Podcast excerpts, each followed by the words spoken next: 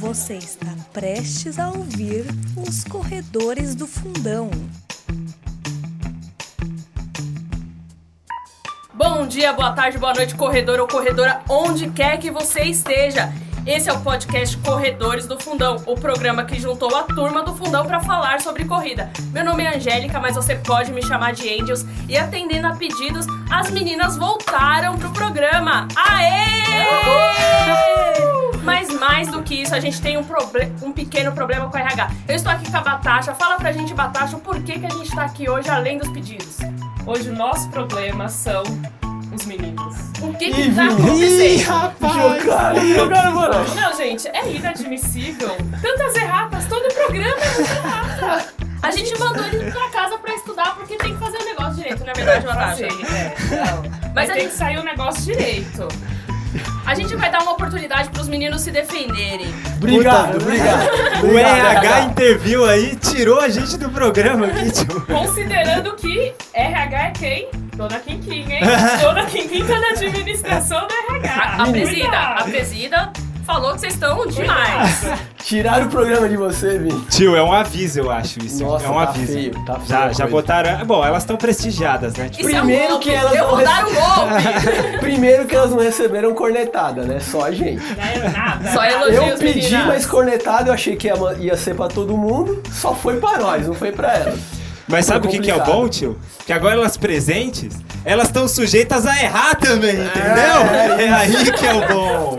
Mas é aí que é o negócio. A gente... Inclusive, já queria fazer uma errata aqui. Antes de... Não, a gente já faz errata. A Angel fez metade do cumprimento inicial famoso. Muito de bem. Vini do Terra.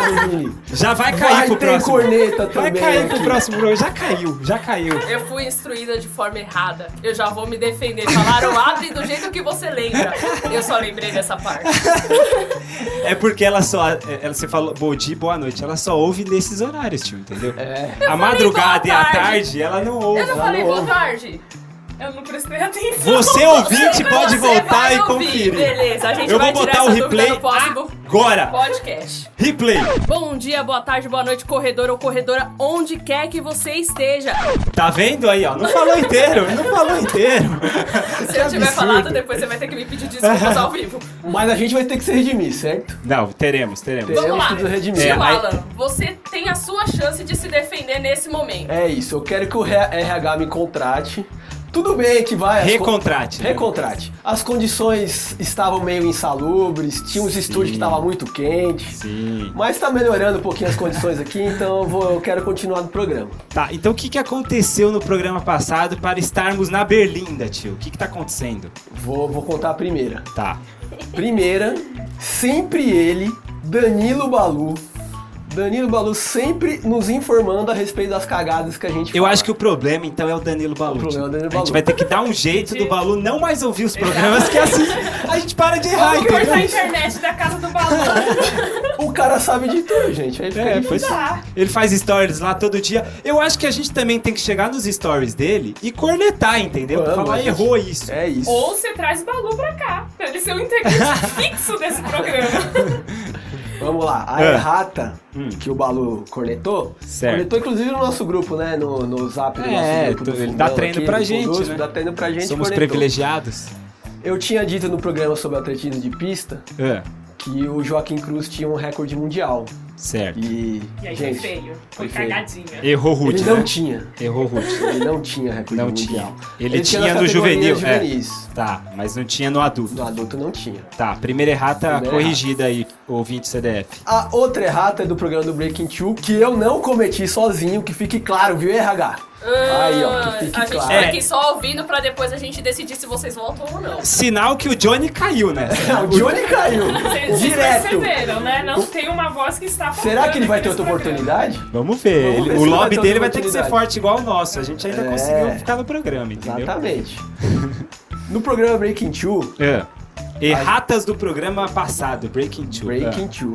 A gente tinha dito que o Lelisa Desisa tinha ficado pra trás do grupo lá pelo quilômetro 10, um pouquinho antes dos 10, na verdade foi depois disso, né? Basicamente a gente errou, foi um erro, esse erro foi mais suave, a gente errou o momento em que eles quebraram. Porque certo foi que eles quebraram. Eles quebraram. Tipo, tá, a gente só errou a quilometragem. Quantos quilômetros vocês erraram? Exato. O que é 10 quilômetros da maratona? Não maratona. Tá, então fala aí, a corrida, em que momento eles quebraram? Primeiro o Lelisa foi o primeiro a quebrar. Ele quebrou lá pelo minuto 50, que ele começou a ficar pra trás, então lá, tava lá pelo quilômetro 18, 19, tá, por ali. E o Tadese? O Tadese foi pelo 30, assim, que ele começou a ficar bem pra trás. E o Kipchoge quebrou? Kipchoge. É o meu Deus, ó senhor, Kipchoge. Mas tem umas erratas aí do Pacers. Ah, dos Pacers, não é mesmo? Tem uma errata dos Pacers. Tem errata dos Pacers, que a gente tinha dito também, que depois que os caras ficaram pra trás, a organização falou, esses caras que se virem, que escorram lá sozinhos. Na verdade, não foi bem assim. Quando tanto o Lelise inicialmente quanto o Tadese depois que eles ficaram para trás, tinha 3 Pacers. A organização designou 3 Pacers. É que ali foi um efeito de dramacidade do documentário. Que eles colocam o momento Lelisa sozinho, correndo, barulho do tênis. A gente acabou esquecendo lá na hora. Ah, claro, agora é culpa do diretor do documentário, né? É isso aí, ouvinte. Deixa eu me defender, Batata. Naquele momento ele estava correndo sozinho, sem Pacers, entendeu? E uma coisa que eu queria reforçar aqui. Lembra do Barega? Ele era Pacer no Breaking 2 com 17 aninhos. Tá começando ali, já virou ali, Pacer. Grande Barega, vai super bater. Projeto desse. Eu projetei programa lá anterior. Lá vem o tio já, mais uma. Falei que ele pode ser um cara que vai quebrar o recorde mundial dos 5 mil. Aí, ó, tá anotado, eu tô apostando nele. Bom, eu posso reassumir a bagaça aqui, então? Da próxima vez, então, eu faço a entrada direita e fico com o programa. Veremos. Eu vou ganhar esse programa para as meninas. Bom, primeira coisa, já que eu reassumi a bagaça aqui, tio. Natasha, vamos cumprir as promessas que a gente faz. Olha aqui, pessoal, ó, ouvinte CDF, por favor, ó. Ai, aê, que delícia, a brejinha gelada. Vou até dar uma golada aqui. Gente, pra vocês verem... Ó, maravilha. Que são delícia. Atletas... Isso aí. Delícia. Mas não tão atletas assim que estão presentes. Vai vazar em vários momentos do programa. Cadê o compromisso com a saúde e a corrida? Não tem problema. Vai vazar vários momentos nossas goladas de cerveja. Vai. Já vamos alertar o ouvinte. Eu só vou dar até mais que eu tenho o meu cappuccinozinho aqui, ó. Fez um estalinho, você não ouviu, estava delícia. E eu tenho a minha água. É que tem a divisão saúde aqui no programa e a divisão cachaceira, né? Estamos aqui com a nossa brejinha já. Então vamos lá. Giro de notícias da semana, tio, Batasha e Ângel. A Ângel também não apresentou ninguém, então somos nós aqui, certo? Eu, Vini Nutella... Eu apresentei a Batasha, que era quem importava no momento. Batasha, Ângel e tio Alan. Beleza, giro de notícias. Tio, é o seguinte... Temos notícias de recordes, viu? Recorde? Vários recordes aí. Vários? Na notícia, que a primeira notícia lá em Nova York, teve o Milrose Games. E lá o Kejelcha, você falou do Barega, mas tem o Kejelcha também, eles estão sempre disputando sempre corridas aí. Amiguinho, do outro. Exatamente, o Kejelcha. O Kejelcha, Batasha, ele não bateu o recorde da milha por um centésimo! Olha, isso é 0,01 segundo. Imagina então a sensação, recorde, né? De você não bater o recorde por um segundo. Um centésimo. Aí entrevistaram ele lá depois, ele falou que tá... Como é que é, Batasha? Ele tá se preparando, né? Tá se preparando. Ano que vem ele falou que... Fez sorrindo, vai, né? Ele falou que esse centésimo dá pra ser batido até o ano que vem. Então tá bom. E olha, tá vendo? Gente, que tem que bater uns 5 minutos. Exatamente, é isso que eu ia falar agora. O cara fica lá falando que vai se dedicar, vai treinar pra bater esse um centésimo, e o tio querendo que eu baixe 1 minuto em 3 meses. É absurdo isso daí. Bom, só compromisso. Só falando então, passando a régua aqui, ele fez em 3:48:46, tio. E o recorde é ainda, né, do Elger Rush, grande Elger Rush, 3:48:45. E aí faltou esse um centésimo aí. Agora, a gente sempre fala da família de Baba. Temos também agora, Ângela, a família Como é que é, tio? Ingebrigtsen. Meu Deus. Vamos falar também da família Ingebrigtsen. É a chance de eu virar fã de outra coisa. O Jacob, o norueguês, o mais novinho da família, ele fez 3:36:21 no 1500, lá no indoor, porque Tá pouco frio lá agora na Noruega, né? Com certeza. Nossa, deve estar com uma blusinha meio estação. E ele fez o recorde, bateu o recorde lá, ele tem 19 anos, então o recorde sub-20 caindo, então uma grande promessa. É o mais novinho da família, né? É o mais novinho, mas é bem promissor. Bem promissor, que tem os outros da família. E por último, aqui no nosso giro de notícias da semana, lá na Hack, na meia maratona de Hack, lá nos Emirados Árabes, caiu o recorde europeu, nada mais, nada menos de que Ser Mo Farah. Ser Mo Farah caiu. Ele caiu. Não merece esse recorde. Os tempos estão mudando. Caiu o recorde dele. O Julien Wanders, ele fez 59 minutos e 13 na meia maratona. O suíço, né? O Julien Wanders é da Suíça. E é só o melhor tempo não africano da história. Tá pouco isso? Só isso. Mais nada. É. Tá bom, né? É o mínimo, né, tio? É o mínimo, tá tranquilo, né? É o mínimo. É, a meia maratona de Hack foi muito forte. A gente teve os 10 primeiros tempos, tudo pra sub-1. Prova então, começa forte e o negócio vira loucura, né? Mas o legal é que todo mundo levou forte até o final. Né? Coisa que o Mo Farah não faria, ficaria lá cozinhando a prova atrás. Por isso de que bolinha. Caiu, né? Caiu o recorde dele. Por isso, merecido aí. Talvez seja o momento dele mudar, né? A forma como ele. Eu torço pra isso. Vai ser difícil. Bom, esses foram os giros da semana no mundo da corrida. E agora vamos falar dos ouvintes. Não falamos na semana passada. Vamos falar das mensagens que você, querido ouvinte, pode mandar pra gente pelo Facebook agora também. Criamos a página no Face. Tá cada dia mais Nutella isso. Cada dia tem mais lugar pra mandar mensagem, galera. Tá então pelo Face. Esse negócio. Exato. Então, pelo Face ou pelo Instagram, @corredoresfundão, você pode deixar sua mensagem, ou pelo e-mail, corredoresfundão@gmail.com. Temos aqui, primeiro, parabenizações. Primeiro, o pessoal fica mandando mensagem tudo curtinha, Natasha. Então, a gente lê o nome de todo mundo. Sim. E coloca aqui no quadro parabenizações. Muito parabenizado, pouca corneta, tio. Sua campanha não deu certo ainda. As cornetas não estão chegando. Se você quiser votar, ligue para 0800 1212 para salvar o tio e deixar ele no programa. Exatamente. Vai ter a campanha. Eu quero apoiar, uma cornetagem para deixar o tio no programa. Por favor, ouvinte. Então, as parabenizações da Marta Alves, Luiz Fernando Castro, Raquel Carvalho, Flávio Nunes, Jennifer Martins, Márcio Ramos, Caio Araújo, Flávio Oliveira, Marcela Campos. Todos parabenizando o programa. Tudo isso, Vini? Tudo isso parabenizando. Tamo bem. E aí tem as mensagens aqui, eu selecionei algumas mensagens. Franco Latini.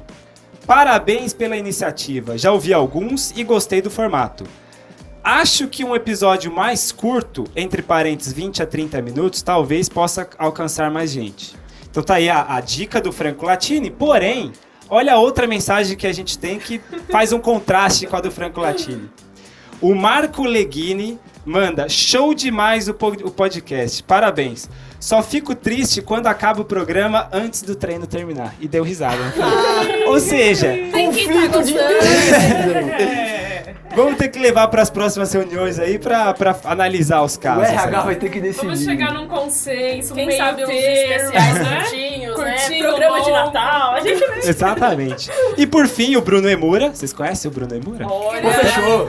Até Bruno participou de um dos nossos de programa aqui. Respeito por esse profissional. Já ouvi todos os episódios. Ouço sempre enquanto estou fortalecendo. Está muito bom o podcast. Parabéns. Então tá aí as mensagens, lembro você de novo, manda lá sua sugestão, sua mensagem, sua cornetada, e-mail, Instagram e Facebook. Outra coisa também, para finalizar aqui, eu pediria a ajuda de você, ouvinte, para divulgar aí na sua assessoria, no grupo de corrida, para a família, para o cachorro, para os amigos. Compartilha o podcast, assim a gente cresce e quem sabe a gente vai melhorando cada vez mais, qualidade. Não passe mais calor no exatamente, estúdio. Um estúdio maior, um estúdio... ar-condicionado. Pois é. Estamos galgando aí a melhora do programa. E agora, entrando já no tema do programa, né? Ainda no tom das mensagens, Natasha, é o seguinte, eu acompanho muitos canais aí. Senti uma cornetada no ar. Olha, eu acho que vem coisa boa por aí, hein? Eu acompanho bastante, assim, os canais de corrida. Eu vou até fazer um jabazinho aqui pra galera. Não sei se eles... Eu acho que eles já ouvem a gente, tá? Se quiserem, inclusive, já que vocês estão ouvindo aí, divulgar o nosso podcast, a gente já ficaria grato, né? Mas eu sigo lá os corredores, o canal dos corredores, então eu vou aproveitar até para mandar abraço já aqui, tio. Pro tio Maico, pro Brunão, pro Mamba, pro grande Kiki, o foguete de Caracas, pro Michel Bolt. E eles não acompanham sempre lá, mandei mensagens, eles interagiram e também acompanhando um dessas lives que eles fazem no YouTube. Olha, lá vem a agulhada na medula, hein? No Corrida do Ar, tinha o live de quarta-feira lá. Sempre acompanho. Tem sempre as lives, e era a live da Raquel Castanharo, e eles estavam falando sobre cadência. Aí tava lá a Raquel, junto com o Sérgio, com o Nishi, e aí, eis que surge a frase, eles estavam falando de... Sim. Vem polêmica! Vem polêmica! Isso fez revoluções nos grupos de WhatsApp. Eles estavam falando lá, entrou em algum momento para falar de atletismo universitário, né? E aí o Sérgio, grande Sérgio, mandou, abre aspas, você acha... Não, o Nish primeiro falou, né? Não, porque... Tem atleta de tal faculdade, se for da FFLCH ou sei lá o quê, porque a FFLCH é a Faculdade de Filosofia, Letras e Ciências Humanas lá da USP, né? Sim. E aí o Sérgio manda, você acha que alguém da FFLCH vai fazer atletismo? Pelo amor de Deus, fecha aspas. Eu te entendo, Sérgio. Eu te entendo, juro que eu te entendo. Não Sérgio. É uma crítica não fundamentada. Grande, Sérgio. Há muitas razões para isso, Sérgio. Grande, Sérgio. Estamos aqui para nós defender. Exato. Eu peguei logo de cara, Peguei esse trechinho, filmei, mandei lá pro nosso grupo de corrida. A galera, que isso? Vai lá, Vini, fala que você corre e tal. Coincidentemente, teve uma corrida no final de semana. Eu consegui bem lá e mandei a foto pra eles, tio. Vamos ver o que eles... Não, não foi bem assim, você já matutou tudo já, né? Opa, eu vou tentar pegar o pódio nessa corrida aí e mostrar de que faculdade que eu sou. Tá aí, então. Lembrando, gente, contextualizar. O Vini, atleta, FFLCH. Então tá aqui, Sérgio. Tá aqui, Sérgio, a resposta. Já, tá aqui a resposta. Atletismo FFLCH tem sim atleta, certo?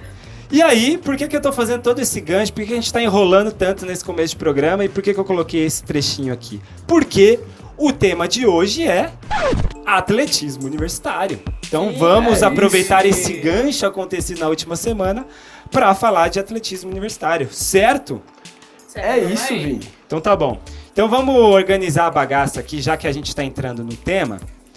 Eu vou convidar a Angel para começar aí, já expor tudo. Porque agora provavelmente vai vir informação correta, né? Espero. Agora elas estão à frente aí. É isso, Vini. Deixa elas se enrolarem aí. Eu tô pegando a minha breja, vou jogar pra Angel e pra Batashi e elas começam. Eu vou ficar suave aqui. Vamos começar, pra falar do atletismo universitário, vamos começar sempre do básico, fazendo um breve histórico, e aí a gente vai entrando nos outros temas, certo? Beleza. Ângelo, por favor, comece aí. Bom, pra falar de atletismo universitário, pra falar do esporte universitário, a gente precisa entender o contexto histórico que isso surgiu. A primeira competição de esportiva universitária no Brasil aconteceu em 1916, no começo do século XX, e aquele momento histórico era um momento muito importante para o Brasil. Em 1889, o Brasil tinha proclamado a sua república, estava num momento de repaginação econômica e de criação do espírito nacional. Então o Brasil estava recuperando sua economia a partir do momento agrário. Ele estava se sustentando com a sua exportação de café e borracha. Eita, e nesse momento, que isso, hein? Nossa, ela chega... Eu tô me sentindo aqui... Atletismo universitário, eu tô me sentindo na faculdade, tio. Que é isso? A aula de história, viu? Nossa! E nesse momento os Estados Unidos, ele estava surgindo como uma potência econômica mundial. Ascensão do grande império fundamentando americano. O seu poderio econômico que até Rockefeller estava lá já. Imperialista, aproveitar que é FFLCH aqui, imperialista. E a gente sabe que a política, não só brasileira, mas mundial, ela tende a ser uma zona, mas o Brasil, ele tem o seu histórico. Imagina, né? É um negócio organizado, não sei o quê. Nenhum. E em 1900 isso não era diferente. Um exemplo é que em 1910 a gente teve a eleição de Hermes da Fonseca contra o Rui Barbosa e foi um dos primeiros momentos com participação populacional intensa, foi uma eleição marcada por fraudes. E aí o Hermes da Fonseca, ele foi eleito e Pra você ter ideia do cara que foi eleito, em 1912 ele autorizou um bombardeamento de Salvador. Ele simplesmente destruiu a primeira biblioteca pública do país. Só isso, pouca isso, coisa, né? Só coisinha básica. Mas voltando, em 1916 teve esse primeiro momento do esporte universitário. Por que todo esse contexto? Porque essa primeira competição foi uma forma de manifestação organizada entre os universitários do Rio de Janeiro e de São Paulo. Então foi tipo um protesto pra toda a situação de caos político que estava acontecendo. Nada de guerra civil, coisas sangrentas. Era uma forma de conversar e confraternizar e entender o que estava acontecendo. Esporte também é vida, filho. Esporte também é político. Esporte é cultura. Mais ou menos 2 décadas depois das Olimpíadas... Das primeiras Olimpíadas modernas. Então tem uma relação aí. Que é o período onde o esporte organizado como a gente conhece hoje está ascendendo também. Era o momento de Primeira Guerra Mundial, você vai ter o fim da Primeira Guerra e o começo da Segunda com Hitler, o incentivo no esporte no campo internacional. Então de 1916 até 1935, que foi o momento realmente que...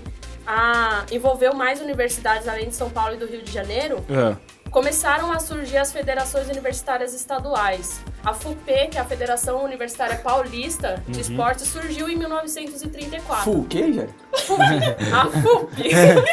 FUPE é uma sigla, ela pode falar do jeito que ela quiser, entendeu? Você não é íntimo. Eu não sou íntimo.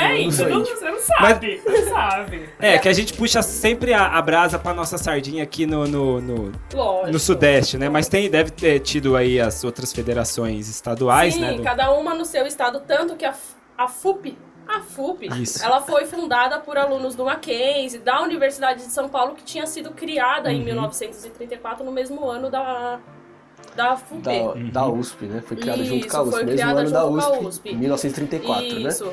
E política, né? A USP foi criada nesse contexto, teve a Revolução de 32, que foi um negócio totalmente zoneado, foi uma guerra civil sangrenta. Foi uma guerra que tentava separar São Paulo, né? Sim. Separar São Paulo do resto do Brasil, e a Universidade de São Paulo veio muito nesse contexto de mostrar a força paulista também. Isso, né? O Sérgio Millet, ele comenta esse momento depois e fala que de São Paulo não sairão mais guerras civis anárquicas, e sim uma revolução intelectual e científica para mudar as concepções e economias sociais dos brasileiros. Basicamente, já que tá nerd o programa de hoje... Tá pesado hoje é uma mistura, hein? O bagulho tá pesado. Tá pesado. A Angel tá aumentando muito o nível. Vamos, e eu vou puxar também, eu e a Natasha somos da FFLCH, já que a gente tá envolvido aí na questão... Aliás, somos 3 FFLCH. O tio também é FFLCH, caramba. Mas a saúde se mantém aqui, ó, a enfermagem na veia. Ô tio, quantos cursos você já fez na USP? Eu até esqueci que você também é da FFLCH. Mas assim, revolução... Tem sempre esse termo aí, depende do interlocutor, né? Sim. Revolução pra quem? Pra quem é de São Paulo, chamado revolução e tudo mais.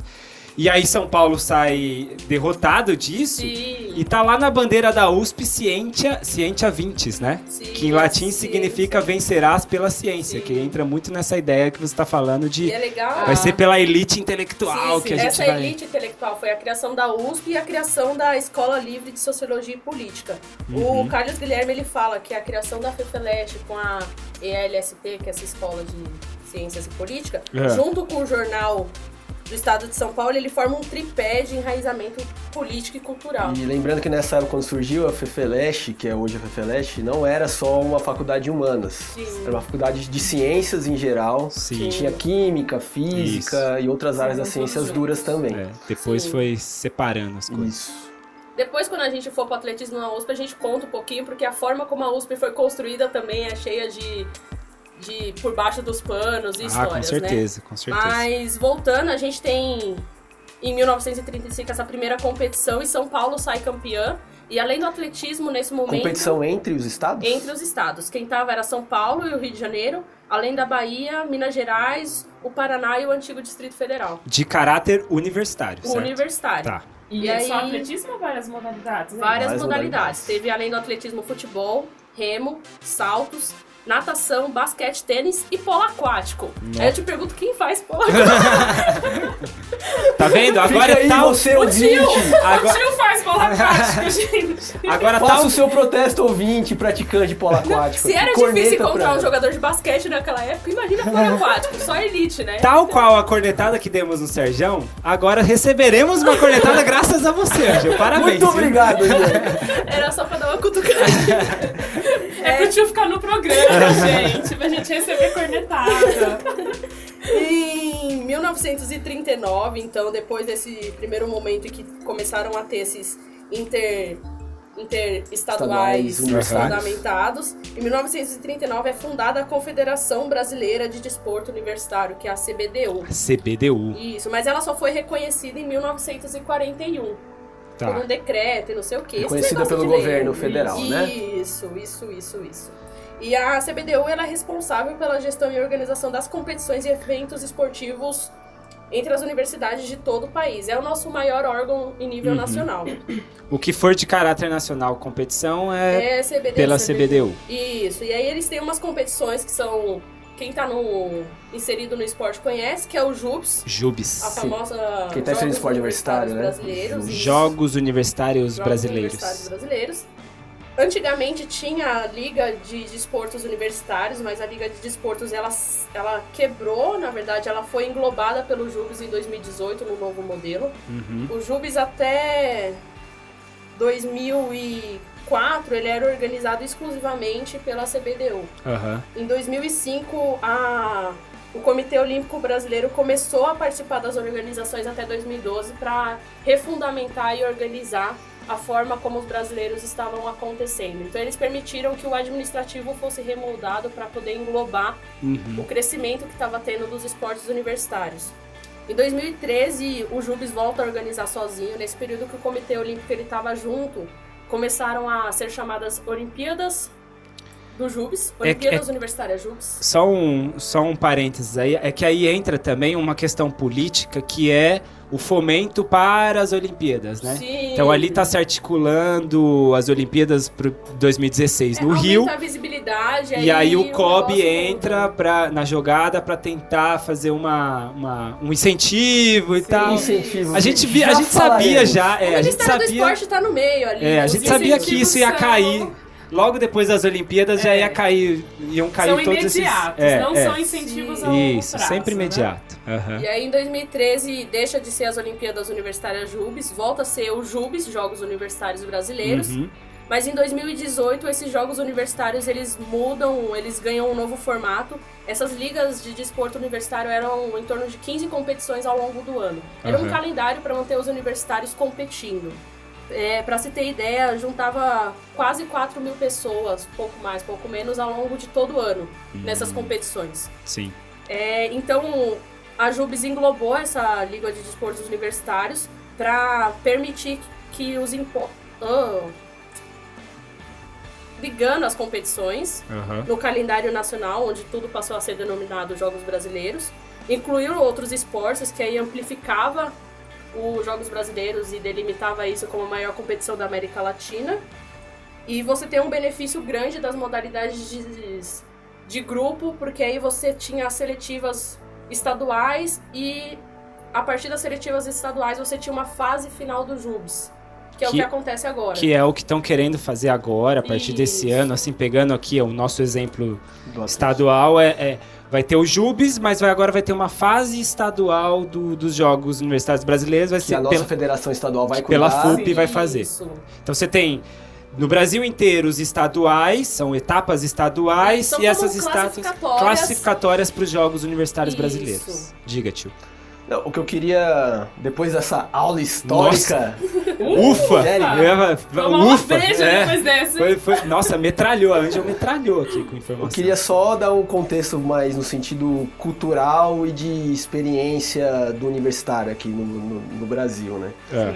O atleta universitário brasileiro, diferente do que acontece em outros países, já falaremos...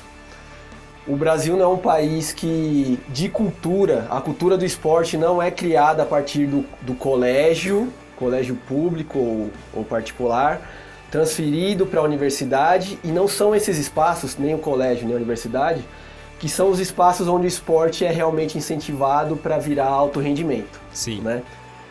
O nosso esporte, seja na nossa modalidade, o atletismo, seja em outras modalidades, basicamente ele é constituído dentro de clubes, né?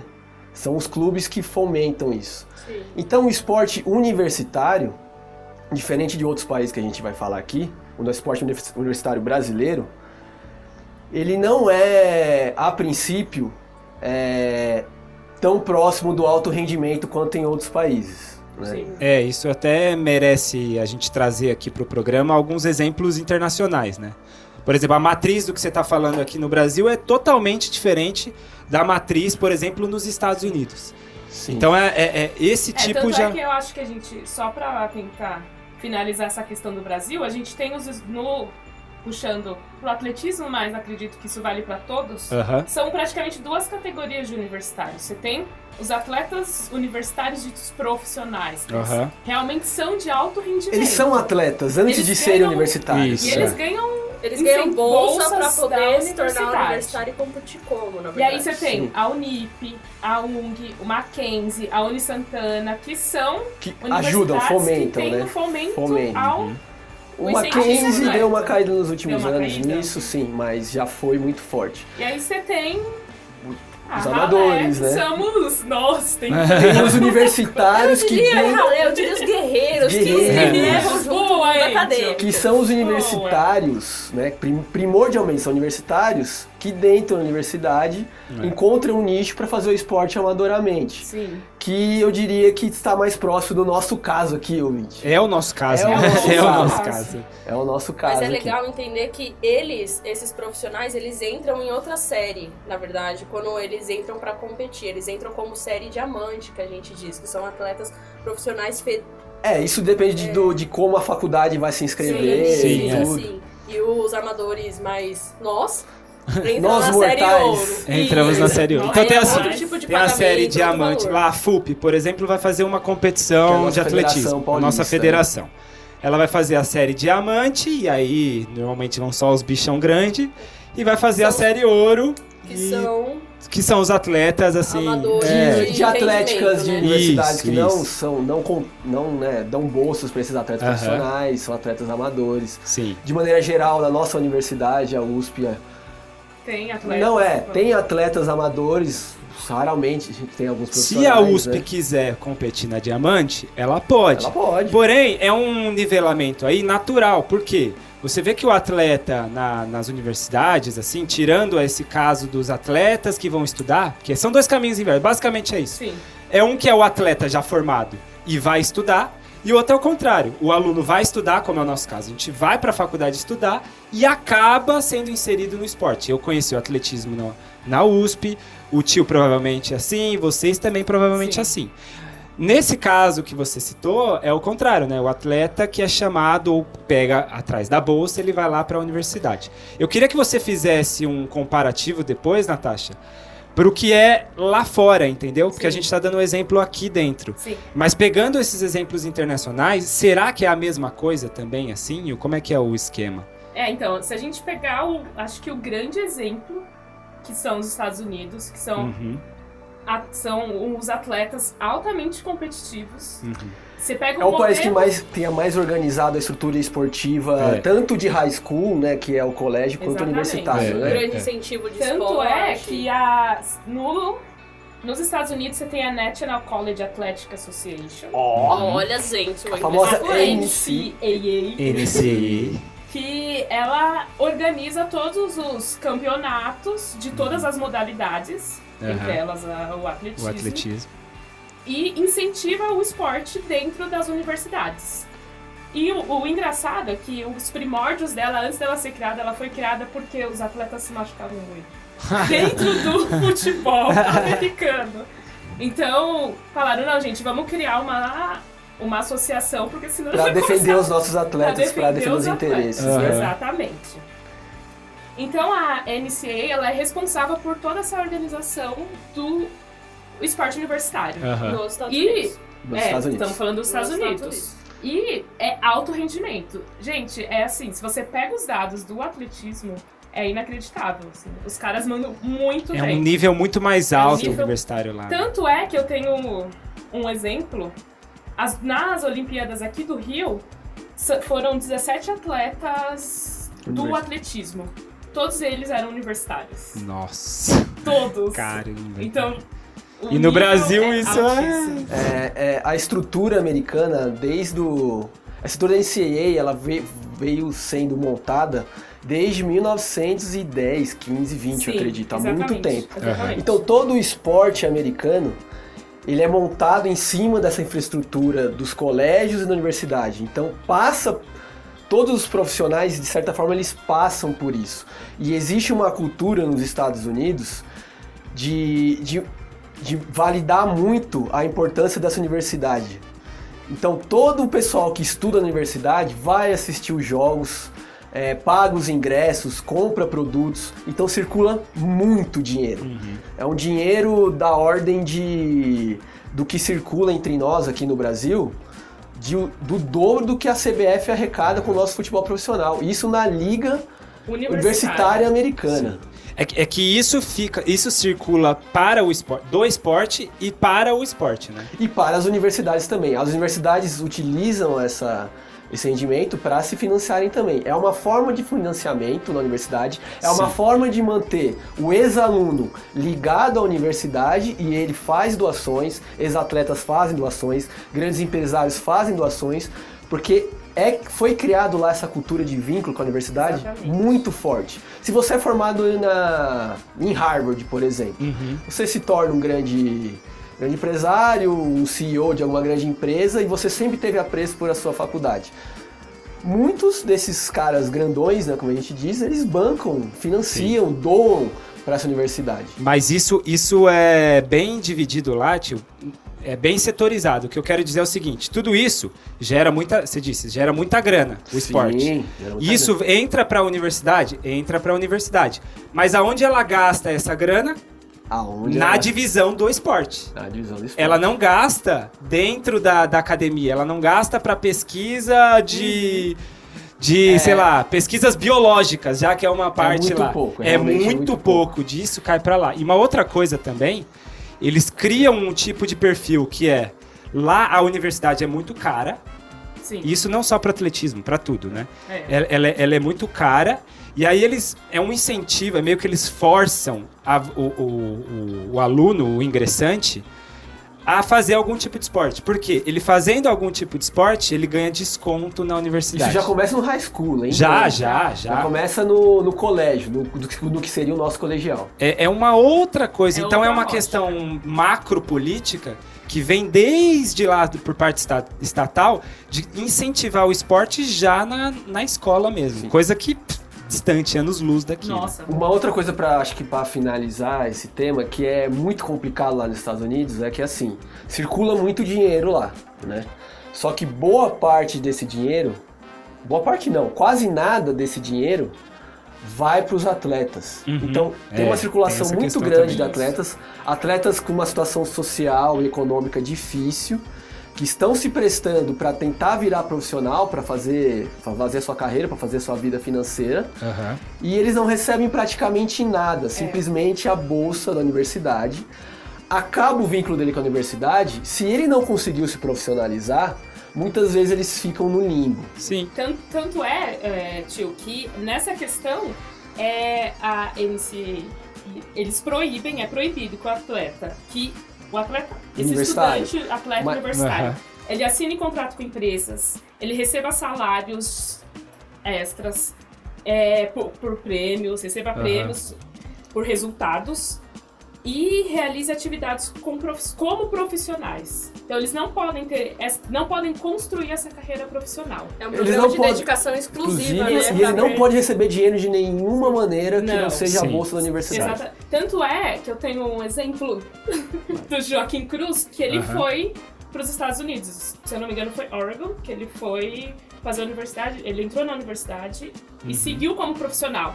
E chegou um momento da vida dele que ele falou, como atleta universitário, chegou um momento da vida dele que ele falou, agora eu preciso ganhar dinheiro. eu vou começar a construir minha família. Ele se casou com uma americana e ele precisava... Tá lá até hoje, inclusive. Tá lá até hoje. Uhum. E aí ele começou a seguir uma carreira profissional, assinou contratos e tudo mais, porque ele não tinha mais condições de seguir só nessa vida universitária. Então, ó, vamos fazer o comparativo, porque a gente começou falando do Brasil, depois a gente pegou o exemplo internacional. Americano. Então, assim, pegamos nos Estados Unidos. Então, o que acontece? Você tem... Aqui, a formação é feita por clubes, não tem a ligação com a academia. A maioria. Existe uma infraestrutura, vamos, digamos, precária. Você pega, né, aqui, por exemplo, a Urcamp, Pinheiros, a Luasa, outras equipes que não tem nada a ver, por exemplo, com o ensino, com a academia. E esses são, basicamente, os formadores. Formadores que eu digo é de pegar e levar para o grande cenário. Lógico, eles descobrem o talento aperfeiçoam. Sim. Lá não, a academia, a high school e as universidades... Elas são as formadoras. Sim. E aí elas alegam, como sendo formadoras, elas têm que deter a exclusividade de toda a carreira. Vida. De toda a vida. Elas agem dos ganhos. E dos ganhos, inclusive dos ganhos. Sim. Então olha como é uma coisa também, a gente sempre compara lá os Estados Unidos, e perfeito e tudo mais. Lá é uma coisa que lá também. É do show para o show. É do show para o show, que é, você pega a grana, a universidade é refém, em partes disso, o atleta é refém em partes disso.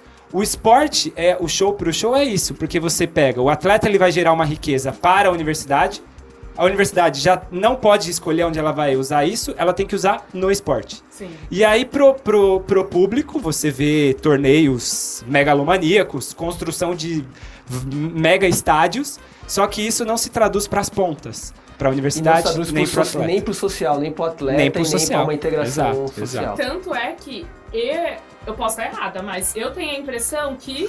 Se estiver errada, será conectada. Que você tem que ser muito bom para conseguir isso. Não, então, o esporte não é tão democrático no sentido de, não, a gente vai ter um bem-estar, a gente vai... Vamos diferente a pensar lógica na saúde. Não, a lógica é competição. Então, se você não for bom, você não vai conseguir a bolsa, você não vai... O esporte americano é um esporte completamente meritocrático. Você quer pegar outros exemplos? Eu acho que o exemplo dos Estados Unidos foi bem claro para a gente fazer um comparativo. Eu acho que a gente tem que voltar um pouco agora pro Brasil e falar um pouquinho da infraestrutura. E aí depois a gente compara com outros exemplos internacionais. Outros exemplos internacionais. Eu tenho aqui eu dei uma pesquisada há um tempo atrás. Dentro dessa linha de preparação para as Olimpíadas do Rio, algumas pistas foram construídas em universidades federais. E em alguns lugares, assim, meio que para descentralizar a infraestrutura no quesito atletismo no Brasil. Então você tem no Nordeste, várias pistas foram construídas de atletismo lá, e assim, pistas de ponta. E aí então teve, sim, uma melhora na questão de infraestrutura, na preparação para as Olimpíadas. Isso ainda trouxe... O problema depois, né? Exato. Eu faria até o link. Eu faria até o link pra gente contar um pouquinho da nossa pista, né? Isso! Da nossa pista. Quem vai contar um pouquinho dessa... Bem breve, assim. Bem breve. Da nossa pista lá no CP USP, lá na USP, né? Quem vai fazer essa? Que surge também muito nisso, né? A Ângela? Então vai. A nossa pista, o CP USP, né? Ele foi construído com o objetivo de... Eu acho que antes de você falar, fala o que é o CP USP, talvez nossos ouvintes não saibam qual é a infra que o CP tem, né? O CP USP é o Centro de Práticas Esportivas da USP. É um clube, literalmente. É o nosso clube. É o nosso clube. Tem quadras, tem campo de futebol, piscina, tem velódromo, tem arquibancada. É um centro completo, assim, pra gente, aluno USP é privilegiado. Não dá pra dizer que não, né? Não, com certeza. O CP USP ele foi construído pra oferecer suporte e ser base pros atletas que iam competir o Pan-Americano de 75. Nós já fizemos errado. Pelo menos elas fazem na hora, tio. 5 segundos já saiu. Foi feito em 71, mas não deu certo. Acabou tendo um surto de meningite. 71? Foi construído em 71. Inaugurado em 75. Inaugurado em 75. Preparação, né? Tá. Sim. E acabou não acontecendo no Brasil, foi mudado pro... México. Pro CV, ouvinte. Era pra ter um PAN em São Paulo. É, mas exato. Não aconteceu. E não aconteceu. Não, por um surto de meningite, gente. Olha só como é que tava, meu Deus. E aí ficou nossa presente, né? Aqui, ó. Surto de meningite. Aí já tava pronto, né? Ficou pra gente... Era nosso mesmo, né? Então tava dentro da USP. É, o estado de São Paulo. Graças a isso estamos aqui. Graças a isso nós temos. Se não tivesse a pista de atletismo, não sei se teríamos praticado. Não, olha, não teria esse podcast. Exatamente. Gente. Esse podcast é graças a isso, né? E é isso. CPU USP é nosso. Tá, acho que a gente podia contar um pouco de outros países, né? A gente falou da experiência brasileira, uhum. Da experiência americana. Podia contar um pouco na Europa, como que é, sim, né? Sim. Tem um exemplo aí, Natasha? Também tem, modelo, né? Tem um exemplo inglês, uh-huh. Que eles têm uma organização chamada BUCS, que é British University and College Sport. Gastou inglês aí, ó. Gastou tudo. Obrigada, gente, tô praticando. Essa organização... Com esse nome, ela surgiu agora, em 2008, mas ela já tem mais de 100 anos. Uhum. E ela é responsável por organizar o esporte a nível universitário. Na Inglaterra, né? Na Inglaterra. É, na Grã-Bretanha. Na Grã-Bretanha, não só na Inglaterra, né? No Reino Unido, quiçá. No Reino Unido. E aí, todos as universidades... que quem não se tornar membros, elas têm que entrar com um pedido na organização, na BUCS. É isso. Na Brit, pra se tornar membro dela. Uhum. E aí eu fui fuçar o site, fui olhar. Já não tem uma diferença grande se compararmos com os Estados Unidos, porque aparentemente eles têm um ideal muito mais democrático do esporte. Então eles querem que... Tem uma diferença grande dos Estados Unidos, né? Eles querem que as pessoas façam esporte não só pra ser competitivo, não que o nível seja baixo, não. Uhum. Mas que também... E nós sabemos bem disso, porque quando vem intercambistas da Europa... pra USP, eles deitam. Deixa literalmente comendo poeira. A gente come poeira. Então eles são mais democráticos no sentido de querer incluir as pessoas, pensar no esporte para o bem-estar de cada um. Tem uma seção de esportes paralímpicos, então... Interessante, né? Eles querem que o esporte seja democrático. É mais um modelo, assim, modelo de estrutura, né? E não só na Inglaterra, mas o modelo europeu em geral tem mais esse perfil que a Natasha está falando. Uhum. Como a gente brincou aqui, né? A gente tem exemplos de intercambistas que vêm estudar na USP e boa parte deles... Eles tiveram uma vivência esportiva muito mais ampla e forte do que o que a gente tem nos nossos colégios aqui. Então, lá a formação esportiva, decente, assim, organizada, desde os colégios e na universidade, é muito mais bem tratada do que a nossa educação física nossos colégios brasileiros, sejam eles colégios públicos ou privados. Uhum. A gente tem uma tradição... Eu acho que é a questão cultural que você falou. A gente não tem uma tradição de ter um esporte, a gente não tem uma cultura esporte nem enraizada, nem nos colégios e nem em outras instâncias. Nos Estados Unidos essa cultura é clara. Na Europa, essa cultura também é clara. Aqui a gente ainda não tem essa cultura vindo de baixo, da importância do esporte, seja competitivo, seja pro social, né? Uhum. Sim. Tanto é que, aí eu vou citar uma amiga nossa, que eu fui conversar com a Michelle, que ela tá na Inglaterra agora. Uhum. Integrante do Fundusp também, ouvinte. Briana cross ela tá fazendo cross, então eu falei, vou entender um pouquinho como é isso. Até já tô fazendo sugestão, hein? Ela com problema de cross. Inclusive, verdade, boa, lembrei aqui. Já fazendo conversando esses dias com a Michelle, ela falou, pô, Vini, tô ouvindo o podcast aqui da Inglaterra e... Cadê o programa de cross-country aí? Vamos fazer. Eu falei, vamos fazer. Você vai voltar, participar. Né? Porque a gente tem alguém pra falar. Não, vai ser de lá mesmo. Ela vai fazer um hangout lá e vai participar. Vai falar com a gente. E a gente participou do cross também, né? Exato, a gente tem experiência pra contar, tomar um pau lindo. Ela tem mais experiência. E aí ela contou um pouco que o atletismo na universidade dela é bem competitivo, então... Você tem uma seleção de atletas que mandam muito bem. Então, eu tô falando isso da Brit, dessa organização, inglesa, que tem uma filosofia. Mas isso não significa que dentro das universidades não role essa competição, mas... É forte. Meu, se você pega os tempos, assim, eu acho absurdo. Eu peguei o último que teve em 2018. O feminino, por exemplo, foi a menina que ganhou. Qual prova? Na prova dos 5 mil, ela fez 14. Ela fez 1.500. São os nossos profissionais. O feminino não, o masculino fez 14. Bom. O masculino fez 14. Que susto. Eu já ia ficar... 16, né? Fez 16, Vini. É, pois é. 16.10.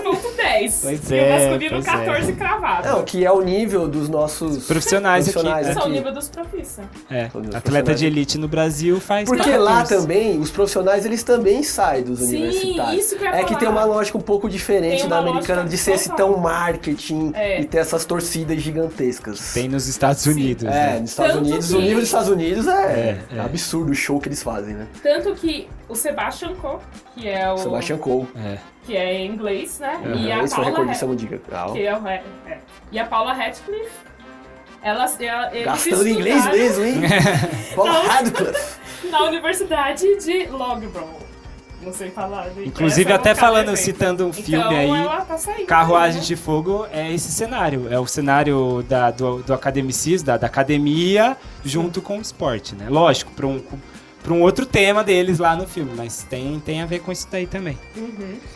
E a gente falou dos perfis, né, desses atletas também. Vamos falar das competições, a gente não falou das competições universitárias. Ângel, por favor, fale das competições universitárias. Ela também deixando claro agora, deixando claro que a gente sempre faz um recorte geográfico aqui, né? A gente está sempre limitado um pouco a nossa região. Bom, e até a nossa experiência, né? Sim.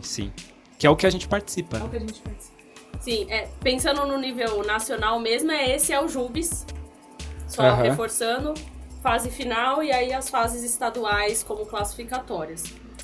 A nível regional, a gente tem várias competições. Não tem muita história na internet, então a gente não vai nem entrar no mérito de quando começou e não sei o que, mas a gente vai citar porque são importantes. Passa pela história das atléticas, das competições universitárias, e, né? Infelizmente, a gente está muito limitado a Sul-Sudeste, porque é onde a gente está, mas se você que está no Acre, tem a sua competição e quiser comentar, o Vini depois manda aí nos... Cornete Angélica, gente! Ouvinte do Acre, Cornete Angélica! Não terei prazer em ler isso. Falar pra gente, porque eu sei que tem lá no Nordeste, tem várias competições, mas são muito fechadas, pouco divulgadas pra gente, né? E as nossas aqui no Sudeste também, já são fechadas, né? Por exemplo, a gente tem o Tuna, que é o torneio universitário de atletismo, que a USP participa e é super conhecida coorganizadora, né? Algumas faculdades. E o site deles não tá no ar, fica a dica, gente. Mostra o site. Tá, eu achei. Eles mudaram de nome. Ah, então, pelo amor de Deus. Não corneta ainda! Errata, Tuna. Eu achei o site. Vou me defender. Na página do Facebook do Tuna,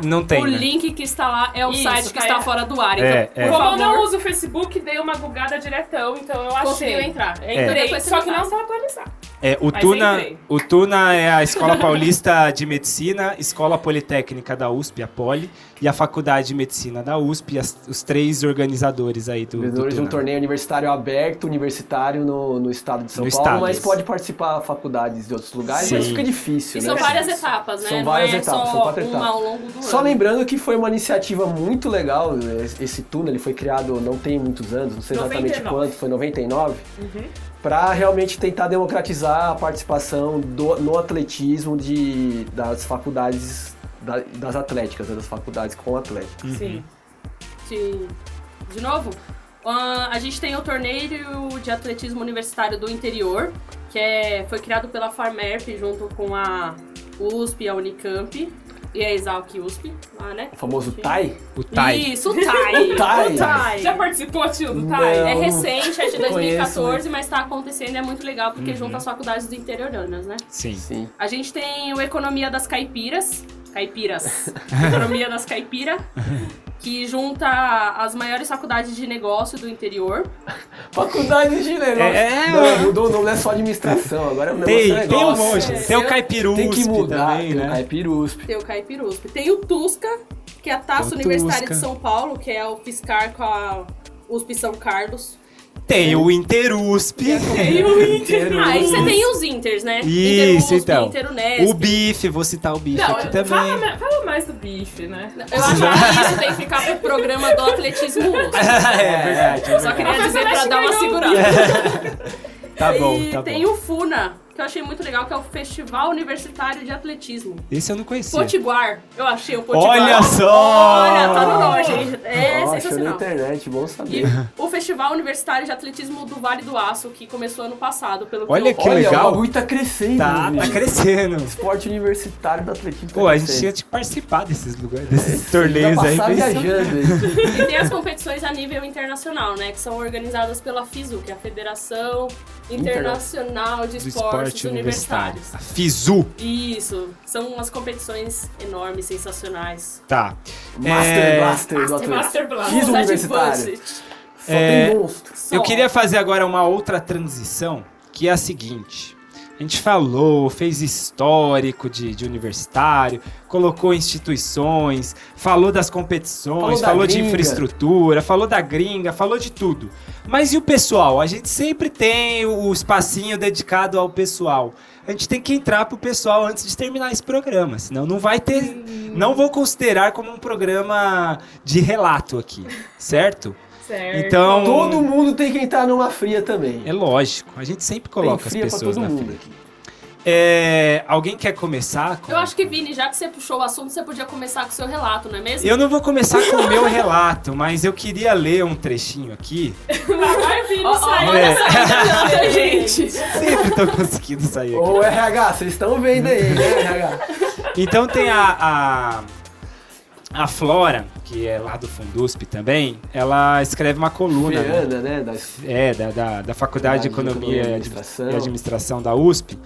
E ela fez uma coluna aqui, eu achei legal. Eu vou ler só um trecho aqui. Onde que ela fez essa coluna? É na revista Beat. Vamos fazer o jabá da Beat aqui. Exatamente. A revista Beat ela cobre, né, o esporte universitário. Inclusive, ela fez uma reportagem do Fundusp, né, contando um pouquinho da história. Escrita pelo Marcelo Nakano. Gente, tá muito legal. Pelo chefe Nakano. E aí ela diz aqui, ela fala que foi incumbida de falar sobre atletismo, que ela é uma colunista específica de atletismo nessa revista, né? E aí ela começa a contar lá. Durante meu terceiro colegial, correr na praia virou o desafogo da rotina. Então, alguns meses comecei a buscar minha cidade de ponta a ponta e fui me acostumando com a quilometragem, com os 10 quilômetros. E ouvindo música, vendo o pôr do sol, conversando com a minha amiga, era o meu momento de relaxar.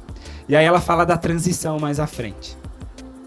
Pena que disso daí pro esporte em si, são outros 500, ou melhor, ao trocadilho, 1.500. Essa rotina, contudo, me incentivou a entrar pro atletismo, pois pensa numa bichete, o que são 1.500 perto dos 10K. Então ela começa a contar que ela fazia... Ela da faculdade, ela fazia o 10K lá corria, só que ela corria numa intensidade... Na boinha, lá na cidade dela, em Santos, paisagem, né? Conversando. E aí depois ela entrou pra fazer... Ela falou, tem uma prova que é de 1.500 perto do 10K. Mais curta, vai ser bem mais fácil. Né? Exato, tranquilo. E aí ela segue. Eu iria, assim, descobrir a grande diferença entre correr, exercício físico, e o atletismo, o esporte. E aí, numa competição, ela fez esse 1.500, numa competição de iniciantes, né? Chamada Bichusp na USP, né? Competição de bichos da USP. Nossos calouros, nossos filhos. E aí ela vai contando, desenrolando. Então é muito legal isso, essa iniciação, esse começo, né? Dentro do esporte. Eu comecei...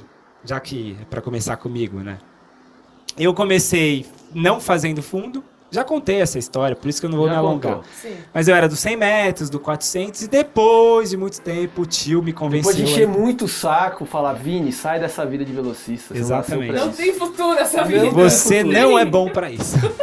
Jogou na cara, né? E aí eu fui pro fundo. E o legal é a gente pensar mesmo na infraestrutura. Eu fiz a brincadeira há pouco, mas eu acho que se não tivesse a infraestrutura na USP, dificilmente a galera que tá aqui, ou o grupo mesmo, o Fundusp, eu acho que não... As próprias faculdades maiores até teriam mais dificuldade. Tanto a Escola Politécnica, a Faculdade de Medicina, a Escola de Direito... Não existiria, né? O esporte nosso seria muito, muito incipiente se não tivesse a infraestrutura que a gente tem, né? Sim. E outras faculdades têm muito mais dificuldade de ter, né? Sim.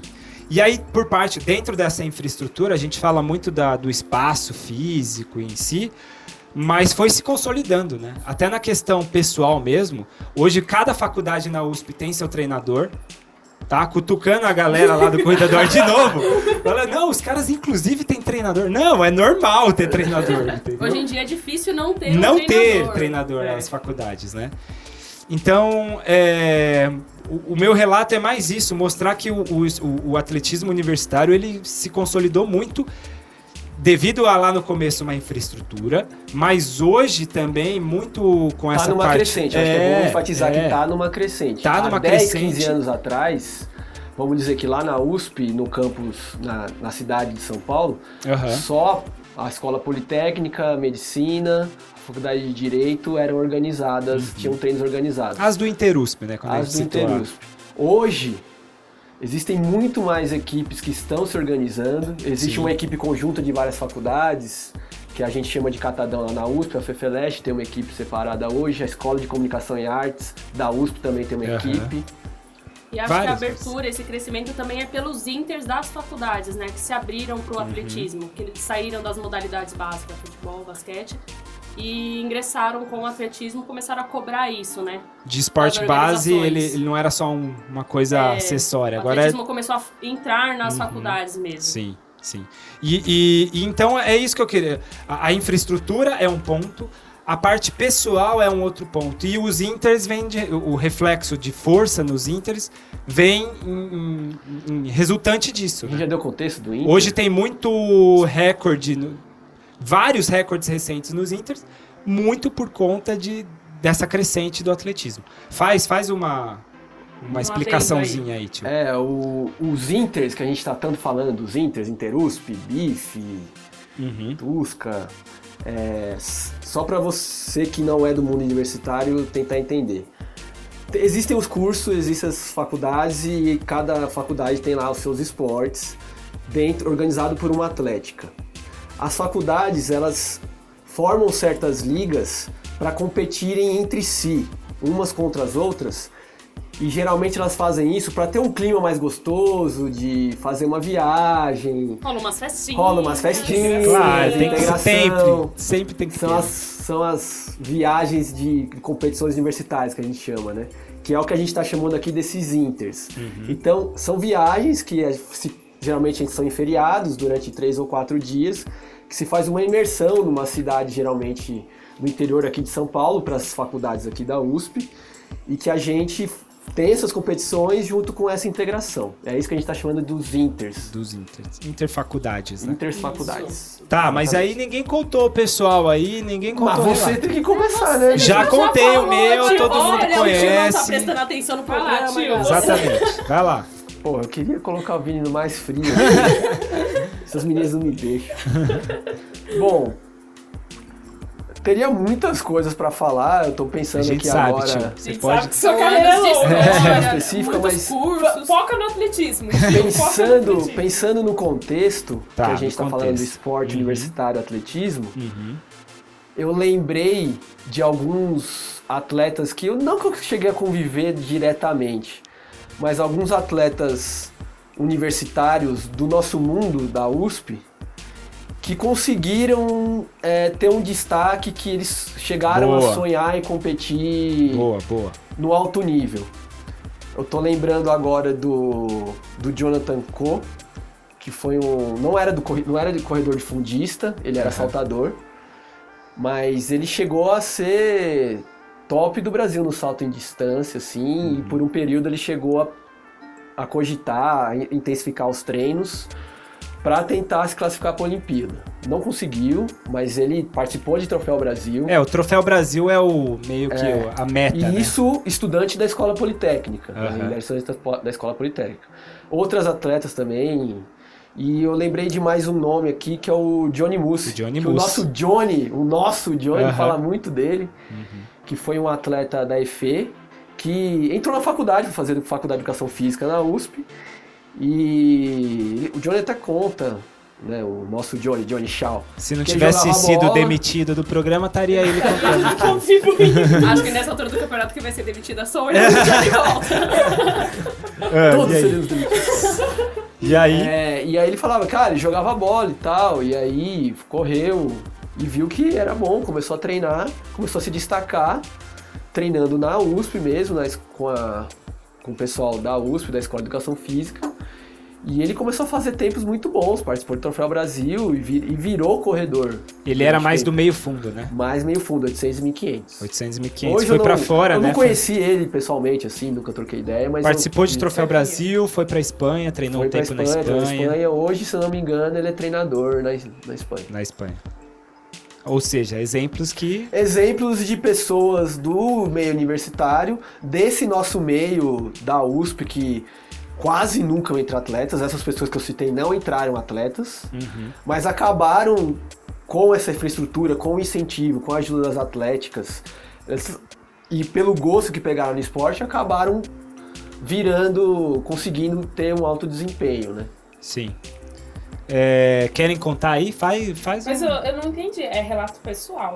Não, vocês podem contar o que vocês quiserem. Tudo menos isso, né? Relato pessoal. É que eu já fiz muito relato pessoal. Ah, não, sim, tudo bem. Farei mais. E aí, Anjo, conte você. O meu é muito curto e eu também já falei no nosso programa que a gente gravou sobre mulheres na corrida. Mas dentro do atletismo, eu sou muito, muito jovenzinha, treino, sei lá, 7, 8 meses só. É um baby run. Participei só de um Inter, que foi o Bife, então não tem tanta experiência pra contar pra vocês, ouvintes. Mas é aquilo. O que o atletismo se tornou? Encontrei no esporte algo que é muito bom pra mim, assim, porque eu tô lá todo dia, tô fazendo mestrado, fico lá estudando o dia inteiro, fazendo coisas, e acho que o momento de treinar, a gente se encontrar no final da tarde, é um momento pra relaxar, fazer um esporte que eu me sinto muito bem. Apesar de no treino ser um pouco sofrido, depois que acaba eu fico feliz. Corredor é pra sofrer, né? Inclusive, você disse aí, tem muita gente vários assim que comentam, alguns amigos comentaram isso, ex-alunos, eles sofrem muito no pós. Você está formado, você saiu da universidade. Sim. E esse ambiente, principalmente esse saudosismo, é boa parte relacionada ao esporte. Não só a faculdade, tem as festas, eu quero fazer todas as outras coisas. Só para falar disso. Viu? Exatamente, precisa. Mas eles sentem falta exatamente disso. Então a gente sempre lembra de falar de atletismo universitário e puxa para a questão performática. Mas a gente tem que pensar também na questão social mesmo, exatamente. De vida, de rotina da pessoa. A pessoa sai de lá e fica perdida depois, né? Cortou o cordão umbilical, você colocou, acabou. Inclusive, vida de pós-graduando. De graduando também não é fácil, mas de pós-graduando não é nada fácil.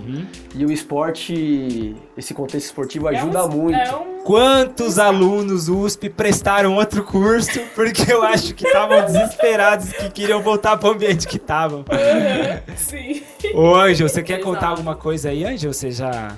eu acho que como a Natasha falou, a gente já contou um pouco, né? Das nossas experiências de imersão no atletismo no outro programa.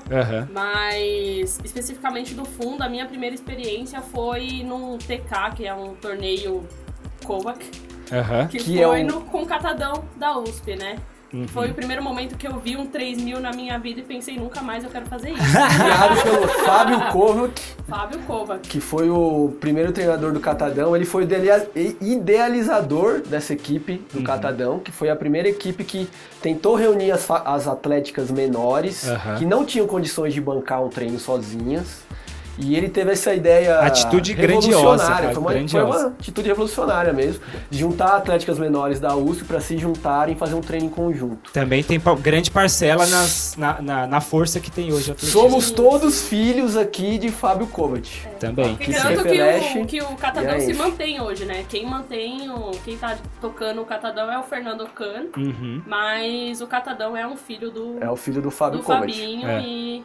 Somos filhos do Fabinho, né? Somos filhos do Fabinho. Mas... O que é TK? TK é o torneio Kovac. Ele criou um torneio... O que é o torneio Kovac? Um torneio com multimodalidades do atletismo. Ah, sim. E ele aproveitou a infraestrutura nipônica que ele tinha acesso para permitir que a gente tivesse e fizesse outras modalidades que a gente fazia, porque era muito confortável fazer o 100, o 400, eu e o Vini começou na velocidade, né? Exatamente. E a gente não queria sair, mas ele forçava, ele falava, vai ser divertido, e a gente acabou indo, ó. E aí, ó, dois monstrinhos do fundo, ó. Imagina se eles ficam na velocidade. E eu sou da enfermagem, olha que coisa esquisita. A enfermagem tem atletismo, desculpa. E aí, a última parte aí, que pra finalizar, é o do atletismo universitário para fora. Que aí fecha tudo a ideia que a gente tava dizendo, né? O Fundusp hoje, e aí vai ter um programa que a gente vai falar só do Fundusp, mas o Fundusp hoje é uma parcela de alguns atletas universitários, especificamente do fundo, que também participam de muitas provas de fora. Então é meio que o atletismo universitário não é muito conhecido, às vezes as pessoas falam por desconhecimento, algumas coisas, mas porque também a gente não passa isso, não leva isso. A gente não saiu para além das portas. Exatamente, está na bolha. Os Inter das competições universitárias são fechadas, né? Uhum. A vantagem do fundo, que é a nossa equipe que a gente criou, do Fundusp, que está tentando juntar ó, todos os corredores de fundo da USP, para treinar com o nosso professor, Danilo Balu, é que a gente Balu também... Balu foi pouco citado, que olha, bom, né? Olha, nossa, tá que milagre. Hein? Tá diminuindo. Acho que... Quem sabe assim ele vai ouvir mais tranquilo agora esse programa. Quem sabe ele dá menos, fala menos erros do que a gente Mas a vantagem do fundo é que existem... no Brasil, ultimamente, né, cada vez mais, essas corridas de fundo gigantescas, né? Essas corridas de rua. E a gente está participando. Sim. A gente está participando. Levando o nome aí. Levando o nome. O Vini aqui está conseguindo pegar uns pódiozinhos, pá. Sim. Né, Vini? Sim. Galera lá, os budistas da USP. A equipe do Pão de Açúcar, do SESC. Revezamento no SESC.